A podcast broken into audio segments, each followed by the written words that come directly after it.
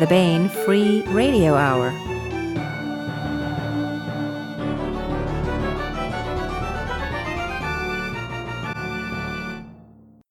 On the podcast, discounts on ebooks by the Dean of Science Fiction and a new novel by Charles E. Gannon. Plus, we continue our ongoing audiobook serialization of Timothy Zahn's Cobra, all right now.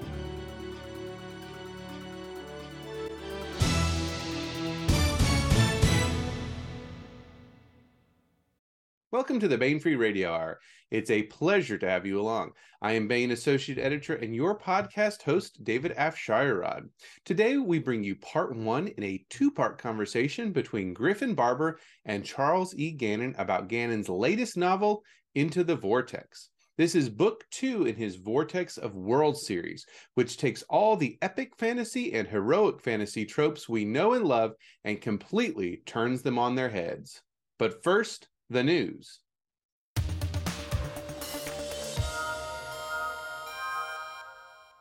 For the month of February, we're offering discounts on all of our Robert A. Heinlein backlist titles.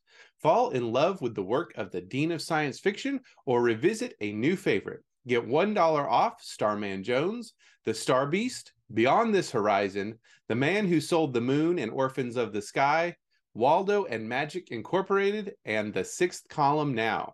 The sale ends February 28th, and these discounts are valid wherever Baen ebooks are sold. And that's it for the news.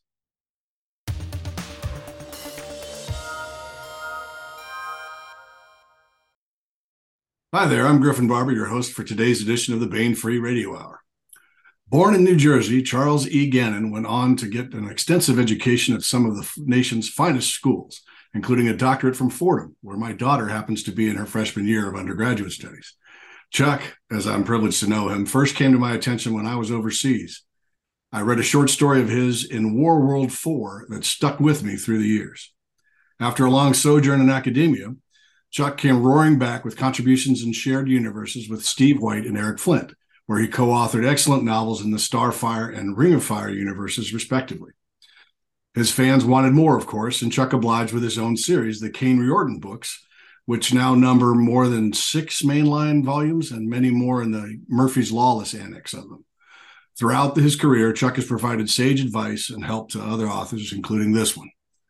We're here not simply to talk about what what a great guy Chuck is, but about his latest work, Into the Vortex, forthcoming from Baen Books, sequel to the brilliant This Broken World into the Vortex continues the adventures of a band of unlikely heroes as they seek answers to questions which shake the very foundations of the worlds they inhabit.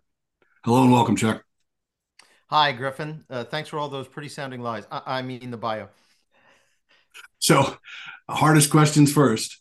What is the coolest aspect of Into the Vortex for you?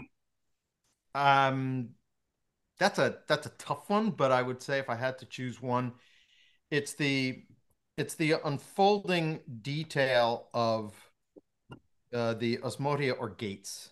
They go by a lot of different names, and I know I'm actually probably uh, stepping on a later question by by putting this one up first.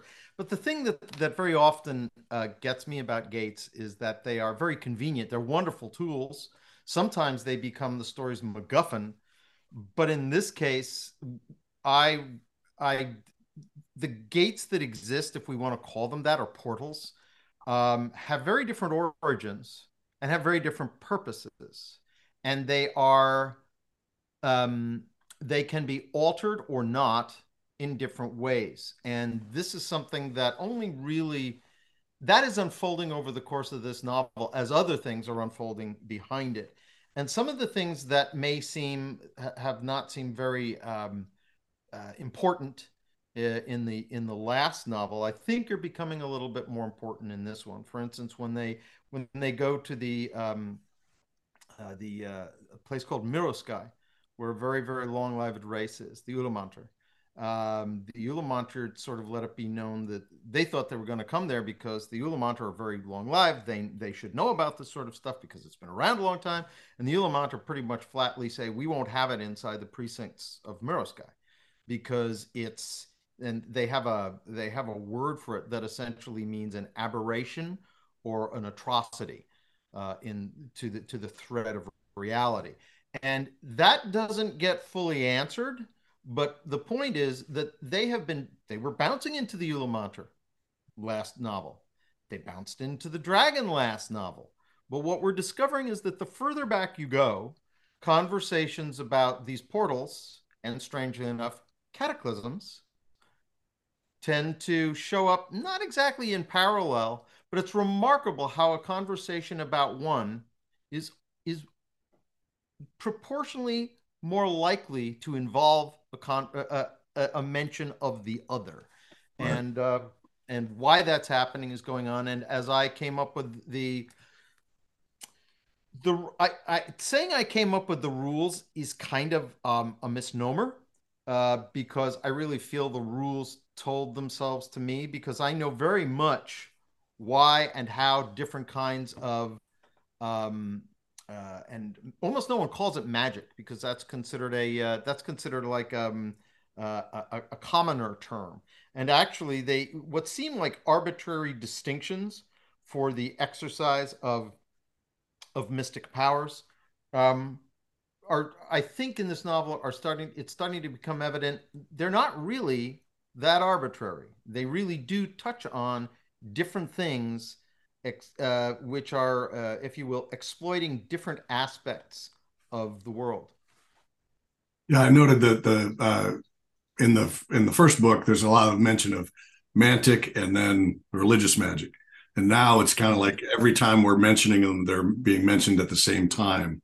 Uh, as far as like the the possibility of controlling something or doing something is it's you could use either one but not in this case, or it may be in this case, kind of thing. So it's interesting to me to kind of pick those things out, uh, knowing the level of detail that you like to go into on on uh, systems generally, but also in specific on the uh, how the worlds work.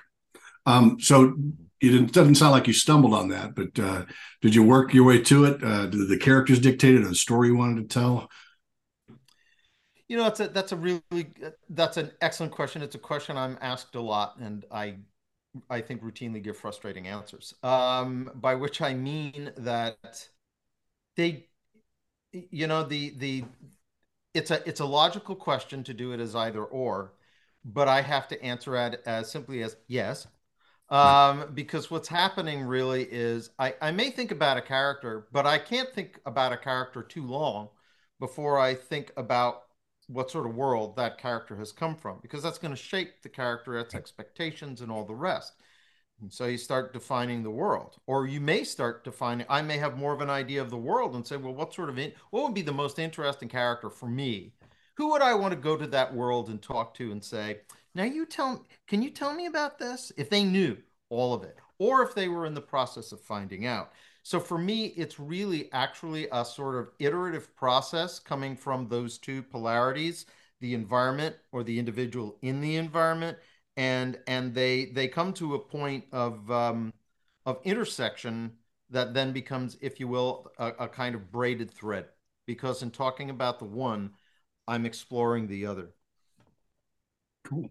So, uh, Into the Vortex has a lot of wild ideas at its core, including gates or osmotia, uh, body hopping minds of great age and people who renew themselves every so often. Uh, did your world building come first, or did it arise out of the story and the characters you're using to tell it? Obviously, you were kind of alluding to that as kind of yes. yeah. Both of those. Well, you know, there were things that I didn't realize um, when I started. I was pretty sure that I needed all of what the dragons are has only been touched.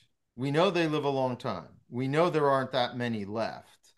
Um, what they don't realize until uh, they realize this by the end of the first book that when they say, well, you know, you lay eggs, so you know you're you're a female, and the dragon says that's a that's a meaningless question.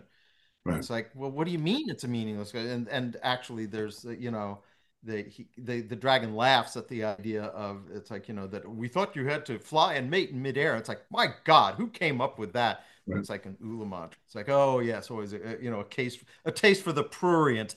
You know, millennia millennia of wisdom hasn't driven that out of you. Um, but uh, but of course, when they get to the end of it, and they they're saying yeah, but so you're and he keeps on saying it's what is you know, it's it's like, but you lay an egg. And he says, Don't you understand? The egg is meat. It's like, what? The idea is that if the dragon dies, the soul essentially goes into whatever the the the egg that is most ready to be hatched, and right. it is the new expression of the dragon.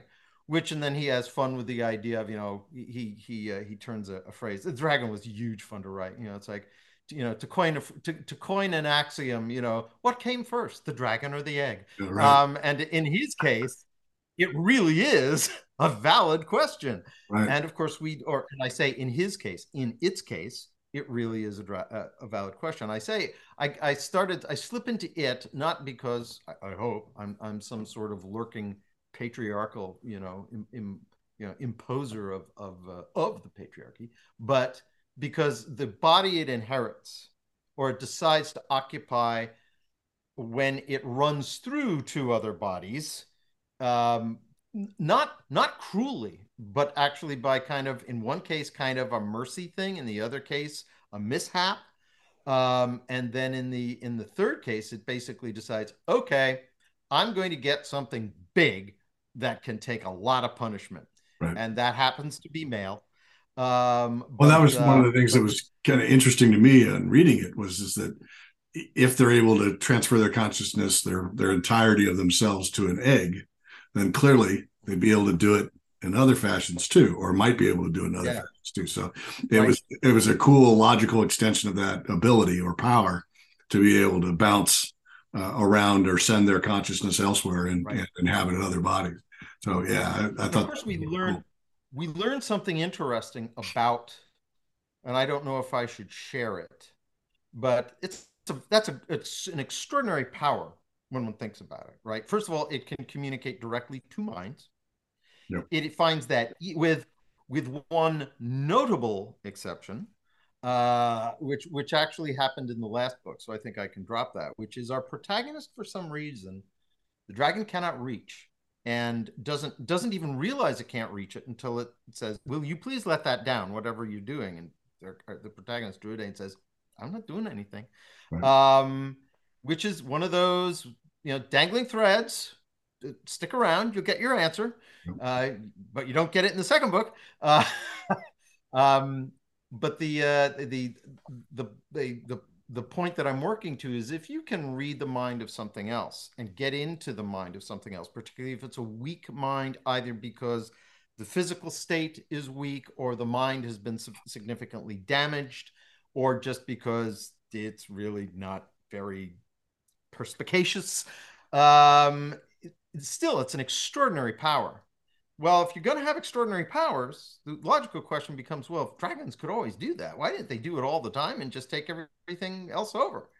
And that reason comes up in this book. And and all I can say is there's a cost connected to it which explains why eggs are not being laid willy-nilly all over the place by the hundreds to make sure that, you know, that it can, because because the thing is when it's in when the dragon is in the mind of another creature it cannot be watching its own body. Right. And that means it's it's taking a risk. Um, but the the real the real guarantee of its immortality isn't that other body. The real guarantee of its functional immortality are its eggs. Right. so why doesn't it have unlimited numbers of eggs hmm we wonders mr baggins we wonders and there is an answer given in this book yeah. so skirting away from the uh, the uh, too much revealing uh, into the vortex has at its heart a young man, Druadaen, uh, uh, who is trying to find answers to some fundamental and very challenging questions about his world and its history that his extensive education cannot or will not answer. Uh, how'd this character and his background come to you? Um, I know this reaches back, back, into the uh, previous book, but yes. Um, although um, there how can I put this? He's a very old concept for me, probably going back at least 40 years. Wow. Um, so I've had this character in mind for a long time. Hell, I just wrote something. I just wrote a scene the other day, one of the sort of penultimate scenes in um, the next Caine book, which I have been waiting to write since 1985, because I that's when I saw it. Um, so maybe maybe I'm I'm I, I, I aspire to the memory and life arc of some of these uh, the other species that I'm writing about. But in the case of uh, in the case of him, it was uh, I I knew what I wanted him to be. Uh, in his initial incarnation, uh, a much more sort of um, the powers he had were I would call the obvious ones, which by the time I got out of my twenties, I found extremely tiresome. Um, what I mean by that is the the the the, the you know the the the Gal, the Gandalf masters of magic, right. the the Conan-esque you know, you know sword slingers. Um, these sort of things are great fun, and I've made sure to sprinkle them into these books. Or sword wavers, uh, as, as, the dragon calls them. Yeah, yeah, yeah, yeah. Steel waver, sword Steel waver. yeah, sword waver, yeah. yeah. He he always finds a way to make something as disparaging as possible. Um, God, is he fun to write? Um, as, as, folks who know me in public uh, will probably attest, I'm I, I, try to be a very tactful person. That doesn't mean that there isn't an entirely different soundtrack in here going on at all times. And the dragon is my opportunity to sort of like vent that a little bit. Um, oh, and Ahearn too. Uh, oh yes, oh absolutely. They and, find their match there. Yeah. Oh yes, who, who of course heads, but in the final analysis, not so much right. because both of them are busy denying their better natures, if you will. Um, and it is very often the other that makes it impossible for the for the one. It's impossible to keep denying their better nature when the other, which which bonds them and irritates them no end. Hmm. Uh, but um, but Druadaen, you know, in that sort of uh, in, initial was was well what powers would i give him? And then i realized nah those aren't interesting. Those first of all they're run of the mill and they are not and they're the ones you think about. But the really important power when you think about it that he has and they're both established in the first book is that if he is close to any sort of mantic or mystic uh, projection it doesn't work Right. And if it, or it's reduced, it, it depends on his range from either its point of emanation or its point of manifestation, as the case may be, for those who are keeping score at home. Uh, and similarly, his mind is not reachable, he is not influenceable, and we haven't seen this yet, but also the attempt to fool him with creating either a mental or a light show of, of an illusion that is not there. Nope, which should have readers asking, that's a very, because no one's seen this. Right. This is not like other things. Even dragons don't really have this. They can close off their mind, but they have to choose to do it. This is very different. And so that should be one of those, you know, the, for instance, you know, um, and I know that this is this is probably a, a, question coming later, you know, but but in choosing him, there's a kind of um, it's you know why did I choose this sort of book, for instance, is really answered in the why this character because I think Bildungsroman are are really interesting, and that's really how the first book starts. By the second book, it is still a Bildungsroman, but it's a Bildungsroman on the order of Paul Atreides Bildungsroman or Luke Skywalker Bildungsroman. Um, you're getting not a look just at the normal world. You're getting look. You're getting for one reason or another. They are injected into a a a um, a, a domain of reality which is very atypical, and it has atypical effects. Um, and so this was one of the things that I decided about him that uh, that I wanted somebody who could survive that journey by having this mysterious component that wasn't doesn't really make him it doesn't make him a chosen one. Right. But he's got something that almost no one understands but it makes people nervous because yeah. they don't understand it. Well, it's a, it's and, the opposite it's of it's yeah. the opposite of power. It's mm-hmm. he has this ability to to kind of be a sink when, into which things are Mhm. thrown, and, and that you know to anybody who has power. So unlike the farm boy who makes you know becomes this incredibly powerful guy, he actually has this. I mean, it would almost be a curse Mhm. if you if you were not unable to be healed by say mantic powers or something like that. That that would suck. So I, I like the way that it's kind of turned on its head a little bit. But one of the things that kind of got me on that was, uh, or the reason why I want to ask this question is because I was wondering how much of uh, of him is reflected in you. You have a this uh, the PhD, the masters, and everything, and how much that you felt like, uh, or perhaps I was reading into it, but that you might have felt like you know your your education's great. Your experience is so much more, though. It adds so much more to the uh, to the layers of what you are because there's a lot of commentary and back and forth, especially in uh, into the vortex, about how all the Dunarrans are all uh, they're all know-it-alls or highly educated kind of folks, and they don't necessarily say what they mean all the time, and they, you know that kind of thing. But that they're uh, their education, he the Druadaen in particular, Druadaen in particular, comes into contact with people who are far more experienced from a similar background. And they're able to kind of you know look dude you know slow your roll here a little bit and listen up because here's some information that you need. Uh, and he accepts that on the basis of you know this is what i'm trying to do. I'm trying to find answers. I need to listen.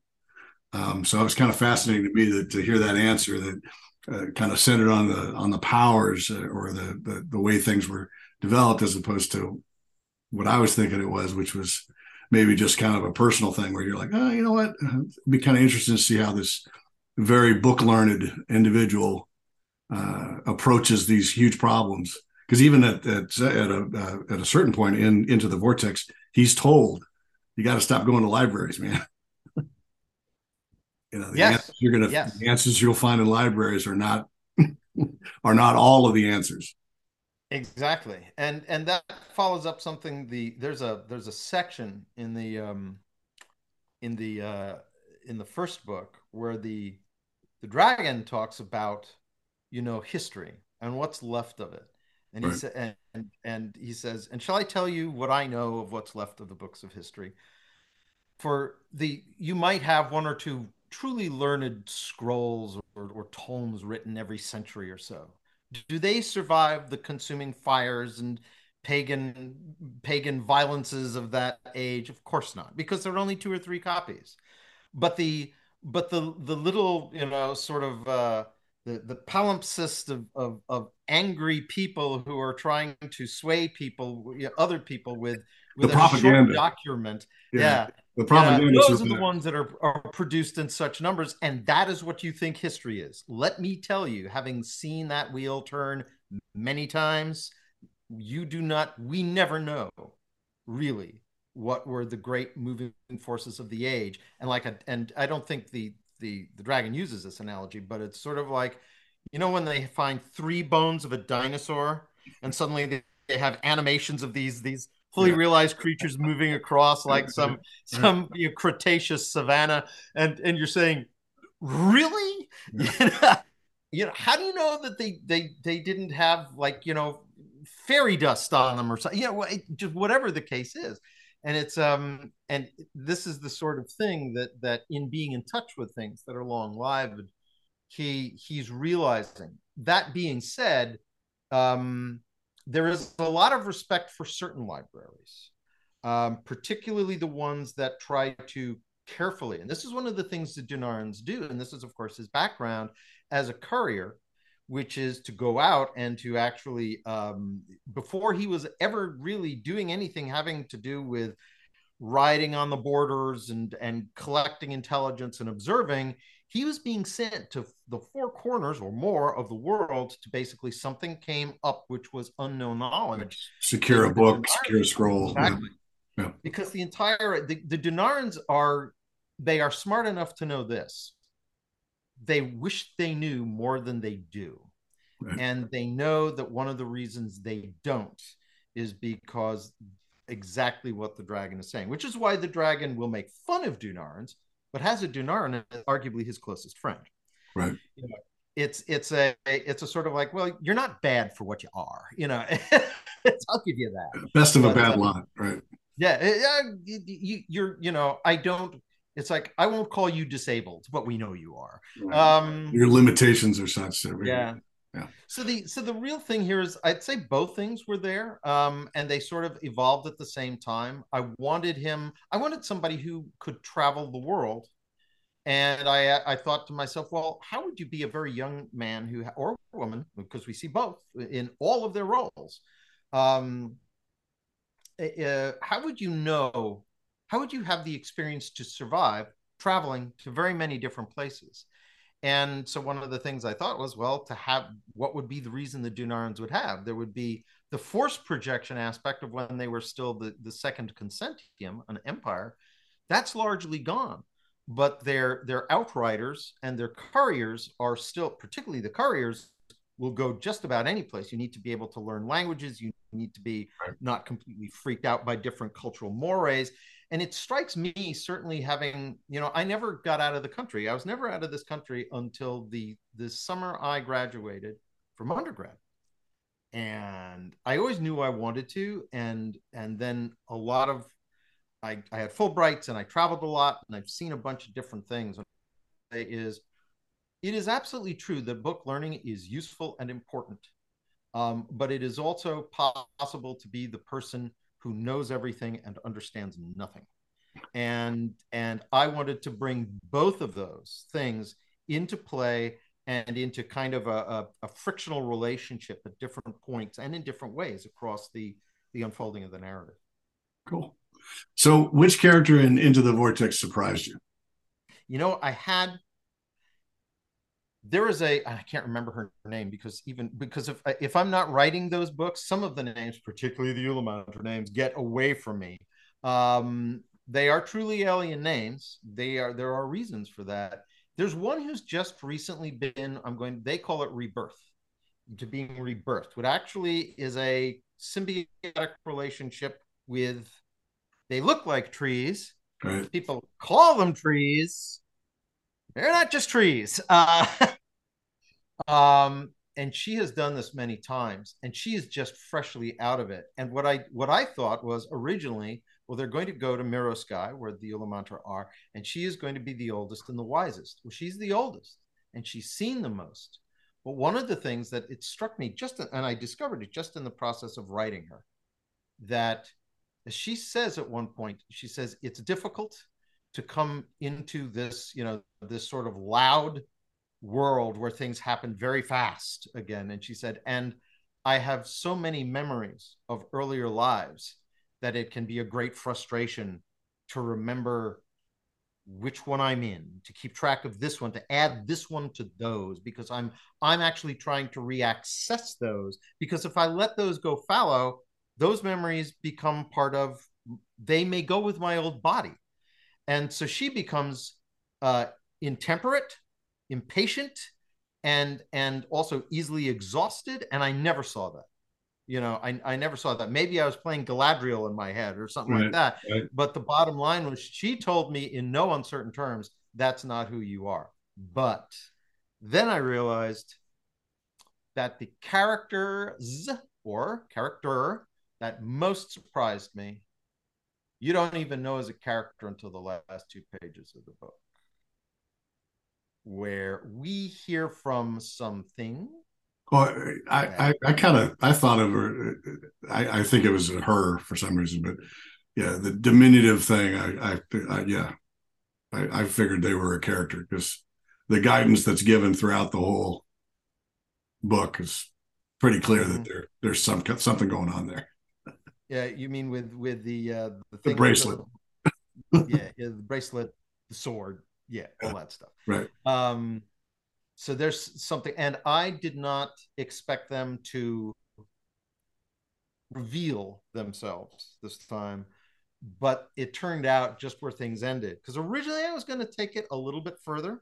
I was going to have people take the next step which for those of you who will read it will understand what that means Right. but i realized no it's better to stop on the threshold and as a matter of fact, that is the title of the last very short part of the novel. and uh, and it suddenly made sense to me. There are reasons that are not going to be immediately evident why they're important, but there's a concern with synchrony. But it's but it's not merely at the same time. The lang- I'm going to just suggest to people when you read those lo- last two pages, pay very close attention to exactly how time is being discussed right. uh, in that exchange because that will turn out to be quite important. So it, that's uh, how did those characters then come to be? Uh, you... uh, well i always knew so it probably shouldn't there's one of two things. Since we know from early in this book uh, that he goes through something called a shimmer which is at the top of the ladies tower which is, is,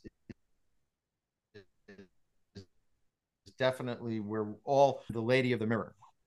And very early on in the book uh Dane tape, takes a fateful step uh we'll say. And he go he goes through out the with the out the other side nothing nothing on him except the circlet we were just talking about, the bracelet, the bracer, and the sword. And what he learns later is that only living things can pass through. So I kind of what I, I I I knew that, but I didn't know the extent to what that is. I What didn't meant, know yeah. how they were. I didn't know what they tied to. And like I said, I didn't know that they were going to um they were going to voice anything this time, but they did. cool so uh, in a similar vein which character from into the vortex would you want to avoid like the plague and why Uh, the the uh, the um, Sus Dixon uh, Ward Pack, who's also known as the Sorceress, who's the person that ultimately one of the reasons why Druadaen takes that fateful step is not only because, in all probability, the answers that he was not able to acquire in the the the the end of the first book, uh, he's pretty much told, look, you're probably going to have to leave. And it- you know, it's a little bit that that idea of you know a prophet is never is never appreciated or honored in their own land. Well, in the same way, sometimes you have to leave, leave home to see home, and, and that that is not merely true in the cultural but cosmological scheme of things.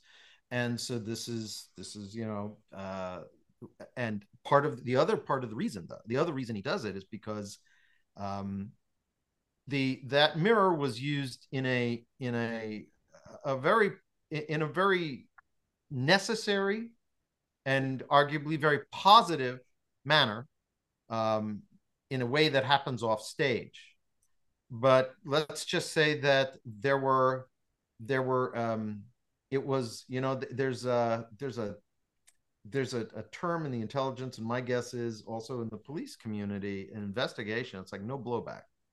You know break got to be clean got to be clean.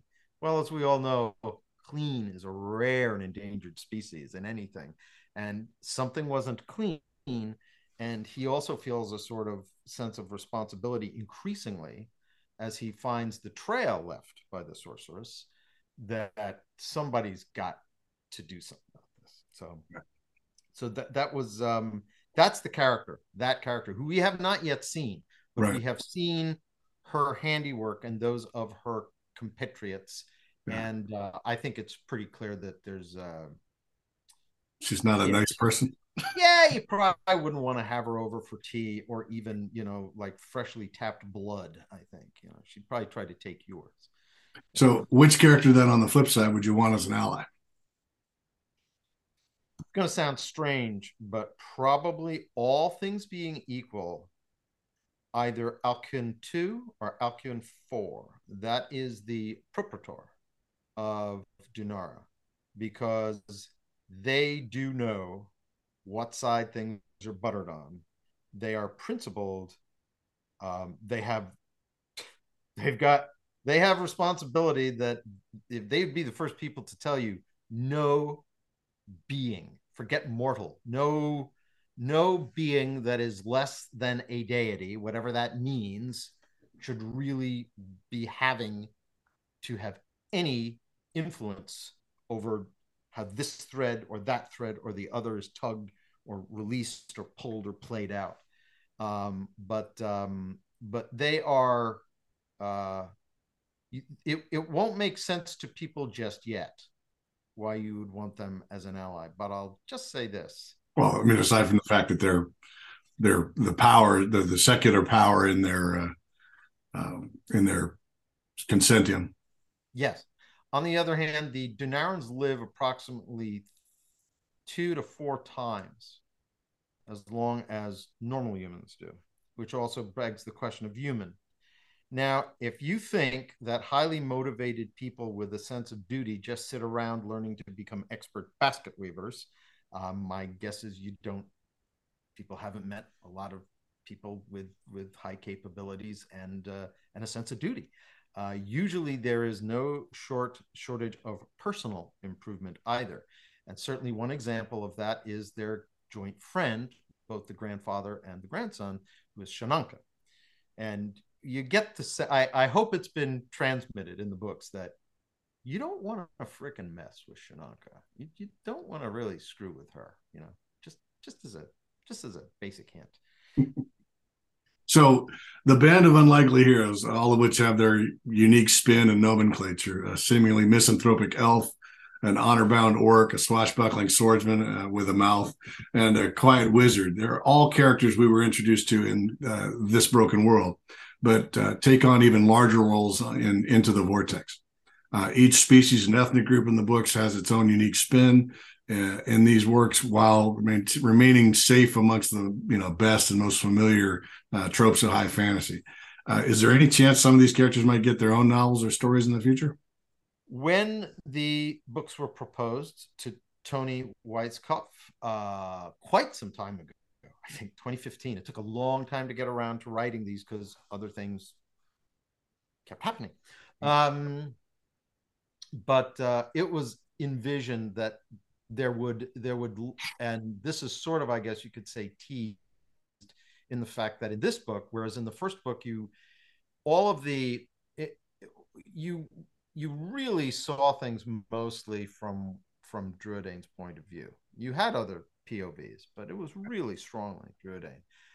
And he kept the journal, which is um, a, a, a there are all sorts of reasons. If this was a writer's podcast, I could tell people why I adopted the journal. First of all, you get to hear what's going on inside of, of uh, a character's head. Uh, Second of all, I think that when people write, they very often reveal things about themselves, particularly if they don't see themselves as writers.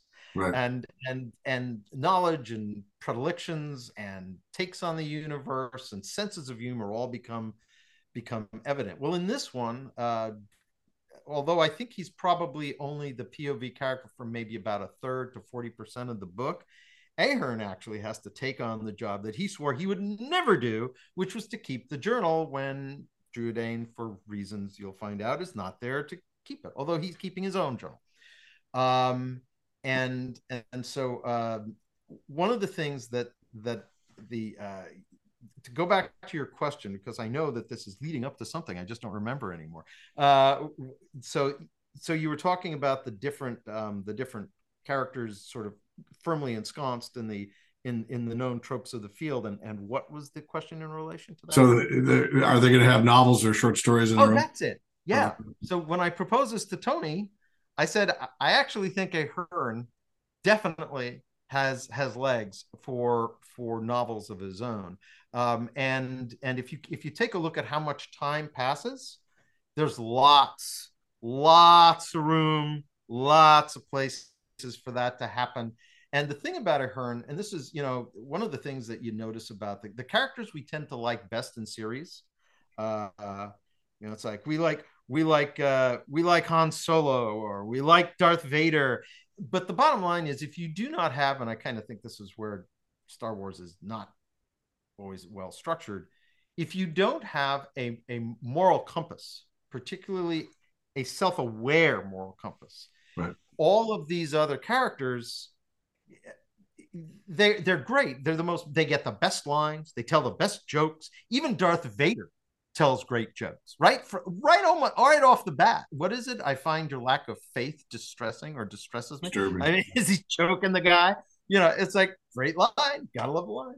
And but um, but so so one of the things that I the reasons that I mention that is because I think that there's opportunities in this series to do a little bit with the the the very the very significant serious arc that dominates the main books with some kind of more fun uh you know side ventures that are that are they're not slapstick but are not necessarily tied into the the the the, the gravitas generating issues of right. the main novels which is exactly what was done as you know being being in the playground you're in the in the the sandbox yourself one of the things that i always wanted to do with the Caine Riordan books with murphy's lawless which is right. to you know to be able to leverage that so i don't know if it will happen but it has been it has been part of the discussion from the first that there might be individual novels coming off for some of these characters.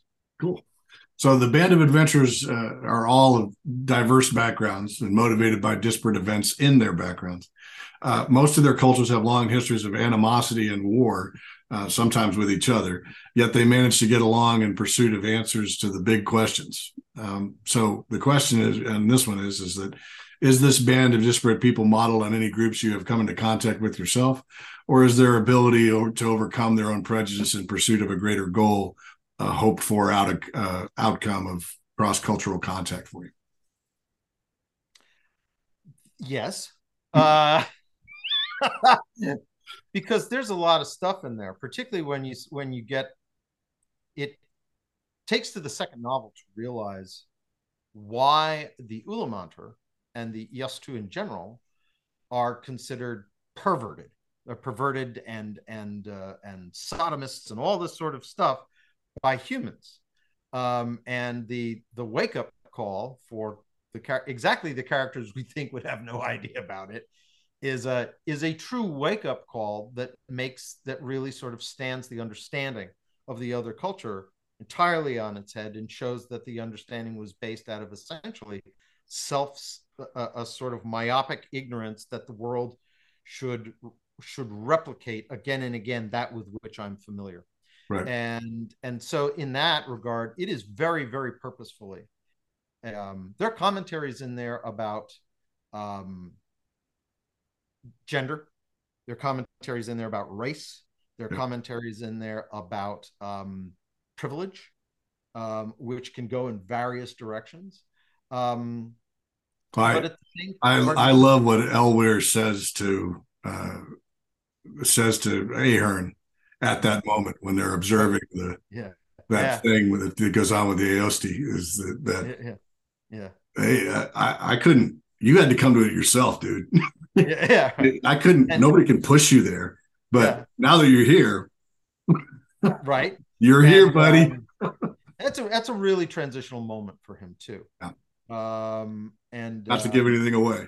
Yeah, but it was right. cool. It was very well executed, and is is literally the the experience that you hope some of these some idiots would have uh, in their their you know diatribes against the universe, when, uh, mostly proceeding from ignorance that when they have that moment where they go, oh, oh and, yeah, what?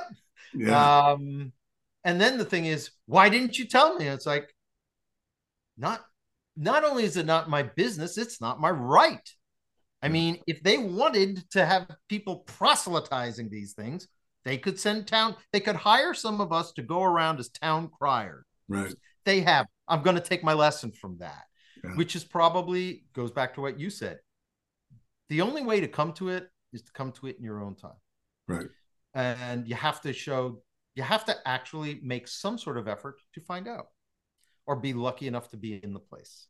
Um, but yeah, so, so, but it's also, it does reflect certain groups and it's going to sound very strange, but these fandom, which I did not grow up in fandom, but I find that you will not find, I, and I think it's almost it, it's there may be people who express themselves oddly uh, and who don't necessarily. I'm going to say and it's the difficulty of of any sort of linear communication that we have to say things in sequence rather than being able to push nine different ideas that that balance each other at the same time.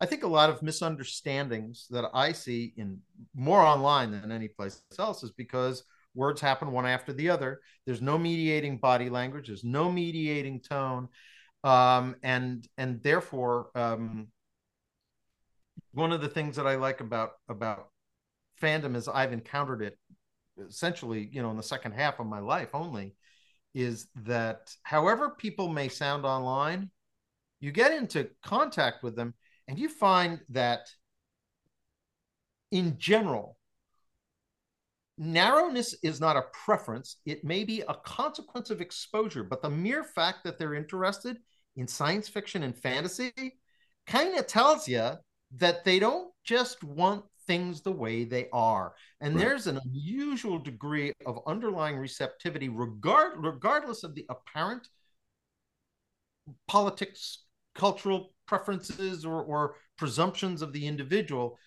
That, that it's a it's um it's a wonderful opportunity for it, and it is it is personally I think I don't get angry. I, I, I feel it's a tragedy that that so many things in the last decade have have functioned to occlude or eclipse what should be a, a really a beacon of possibility.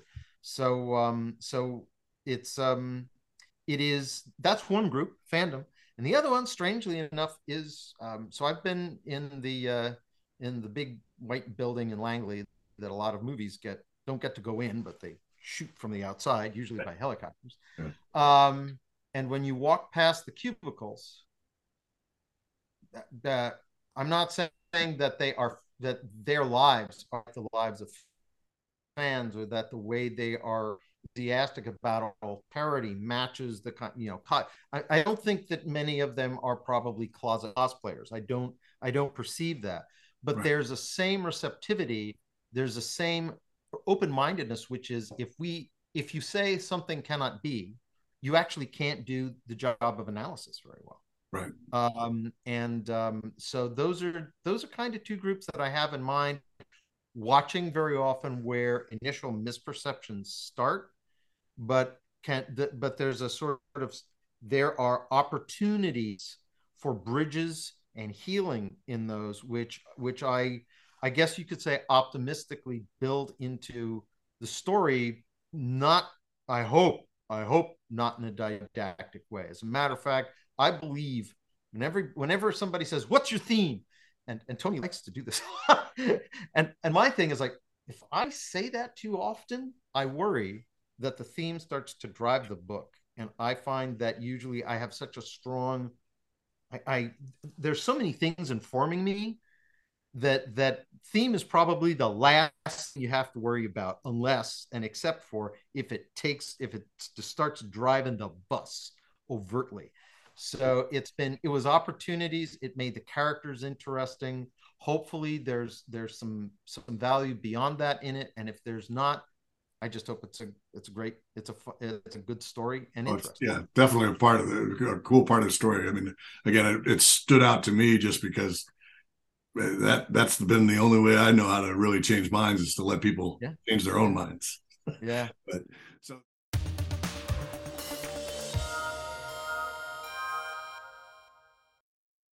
And now we bring you Timothy Zahn's Cobra. Earth's only hope was the Cobras. The colony worlds Adirondack and Silvern fell to the Troft forces almost without a struggle. Outnumbered and on the defensive, Earth made a desperate decision.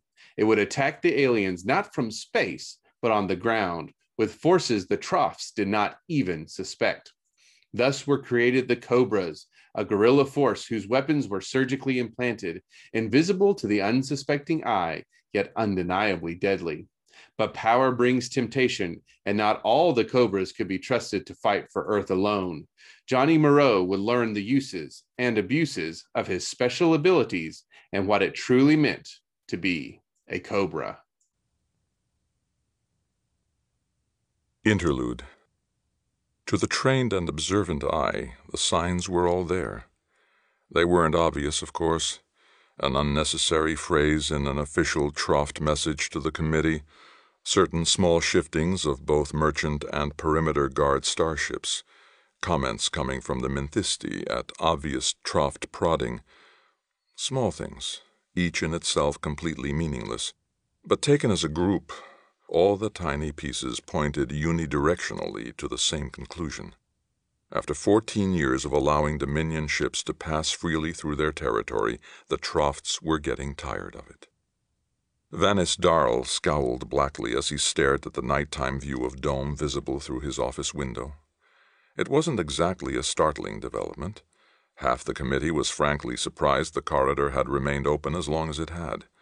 The Star Force, in fact, had been updating its contingency plans for 11 years now. And unless something was done, it looked like they'd get the chance to test its strategies within the year.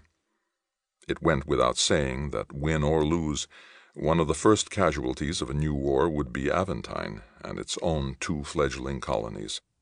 Precisely the worlds the war would theoretically be fought to defend, which in Darl's opinion made the looming conflict an exercise in near perfect futility.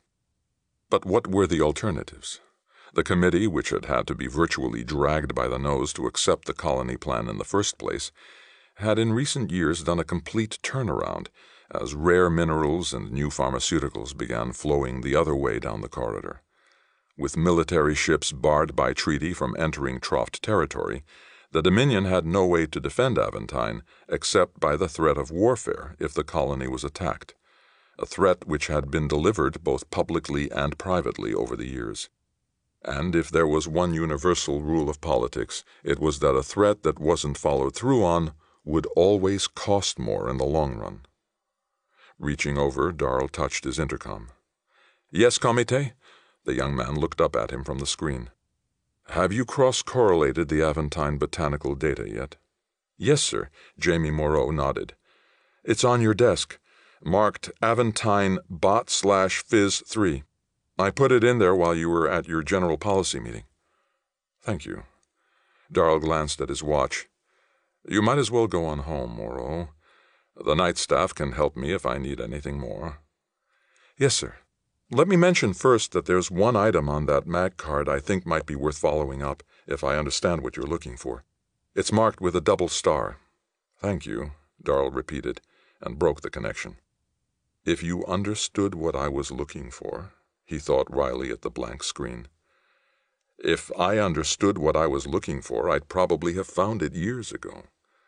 The self sufficiency studies, the deterrent proposal, it all worked, it all made sense, and Darl was ready at any time to try implementing it. But something was missing a political keystone to ensure he could sell the package both here and on Aventine.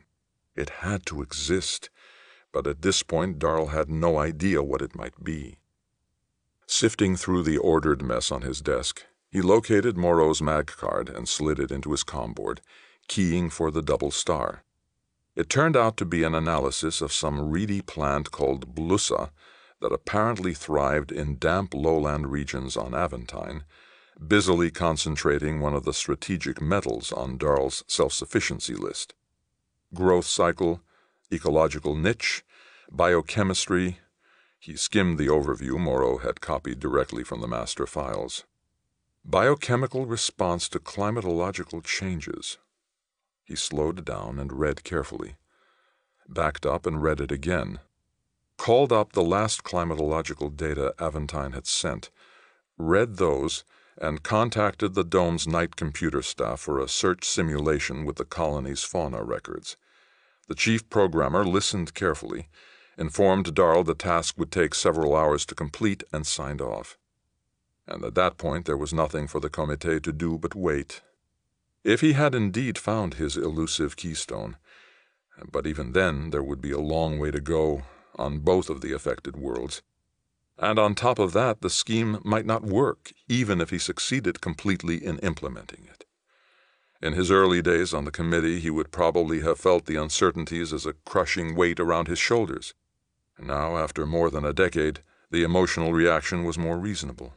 He would do what he could to the best of his ability and leave the rest to the universe. And in this instance, the universe was kind. Six hours later, when he awoke from a short night's sleep, the results of the simulation were waiting. Positive. He read the entire report through carefully. Yes, the keystone was there. Unexpected, unlooked for, really, but there. And now it was time to see if the other pieces he'd assembled would indeed fit together, and if so, if so, the Dominion was about to see just how the Trofts reacted to a change in the game's rules. Politician, 2421. Johnny shook his head. I'm sorry, Tam, but you'll just have to make do without me. I'm starting my vacation in exactly, he consulted his watch, four minutes. Peering out through the phone screen, Tamis Dion's face had already finished the plunge from excitement to shock and was beginning to edge back toward disbelief. You're what? Johnny, that's a Dominion Comité out there. I heard you. So what does Zhu want to do? Hold a full military inspection of the planet? If the guy wanted pomp, he should have given us more than six hours' notice he was coming. Johnny, I realize you and I are new to this politics business, but don't you think it'll be expected that we'll at least be on hand in Capitalia to greet the Comité's ship? Johnny shrugged, suppressing a smile. Watching Dion try to operate in patient mode was always an amusing sight. I doubt seriously that all the syndics are going to make it in, he pointed out. And if it's not going to be unanimous, what difference does one more make? What makes the difference, Dion ground out, is that we have the honor of the Cobras to uphold. So you uphold our honor. Seriously, Tam, what's the big deal whether one, both, or neither of us shows up? Unless Zhu's planning a laser light show or something. Dion snorted, but even he had to crack a smile at the image of the dignified Governor General pulling a stunt like that. He's going to be furious, you know, if you're not there. What's so important about this vacation anyway? Chris threatening to leave you if you don't take some time off? Don't be absurd, Johnny snorted in turn. Though there had been small problems in that area in the past. In point of fact, the ship that's making orbit just about now has someone more important than a mere comité aboard. My sister Gwen. I want to give her a tour of the bright lights and then help her settle in with the Molada Mountain Geological Group in Paline. Dion made a face. Dawa district, right? Grumph. You're right. She does deserve something approaching civilization before disappearing into the cultural depths. He exhaled loudly, shaking his head. You win. Get out of there and forget your phone. You've got half an hour's head start before I notify Zhu's office that you're gone. Thanks. I owe you one. And tell Zhu to relax. I'll be back in a week, and the comité's hardly likely to be gone by then. You'll have plenty of formal dinners left to inflict on me. I'll quote you exactly. So long. Dion disappeared from the screen. Grinning, Johnny got to his feet, fingering the portable field phone in his belt. He could leave it behind, as Dion had suggested, but even though he was no longer on round the clock call, he was still a Cobra. He compromised, switching the phone off but leaving it in his belt, and left his office. That was another installment in Timothy Zahn's Cobra, and that's it for the podcast. Thanks as always to Audible.com and podcast theme composer Ruth Judkowitz. Praise, thanks, and gratitude to Charles E. Gannon for sitting down with us today, and be sure to join us next week for part two of the conversation. And good night, Tony Daniel, wherever you are. This is David Afsharirad coming to you from a soundproof bunker somewhere deep in the heart of Texas. Join us here next week at the hammering heart of science fiction and fantasy and keep reaching for the stars.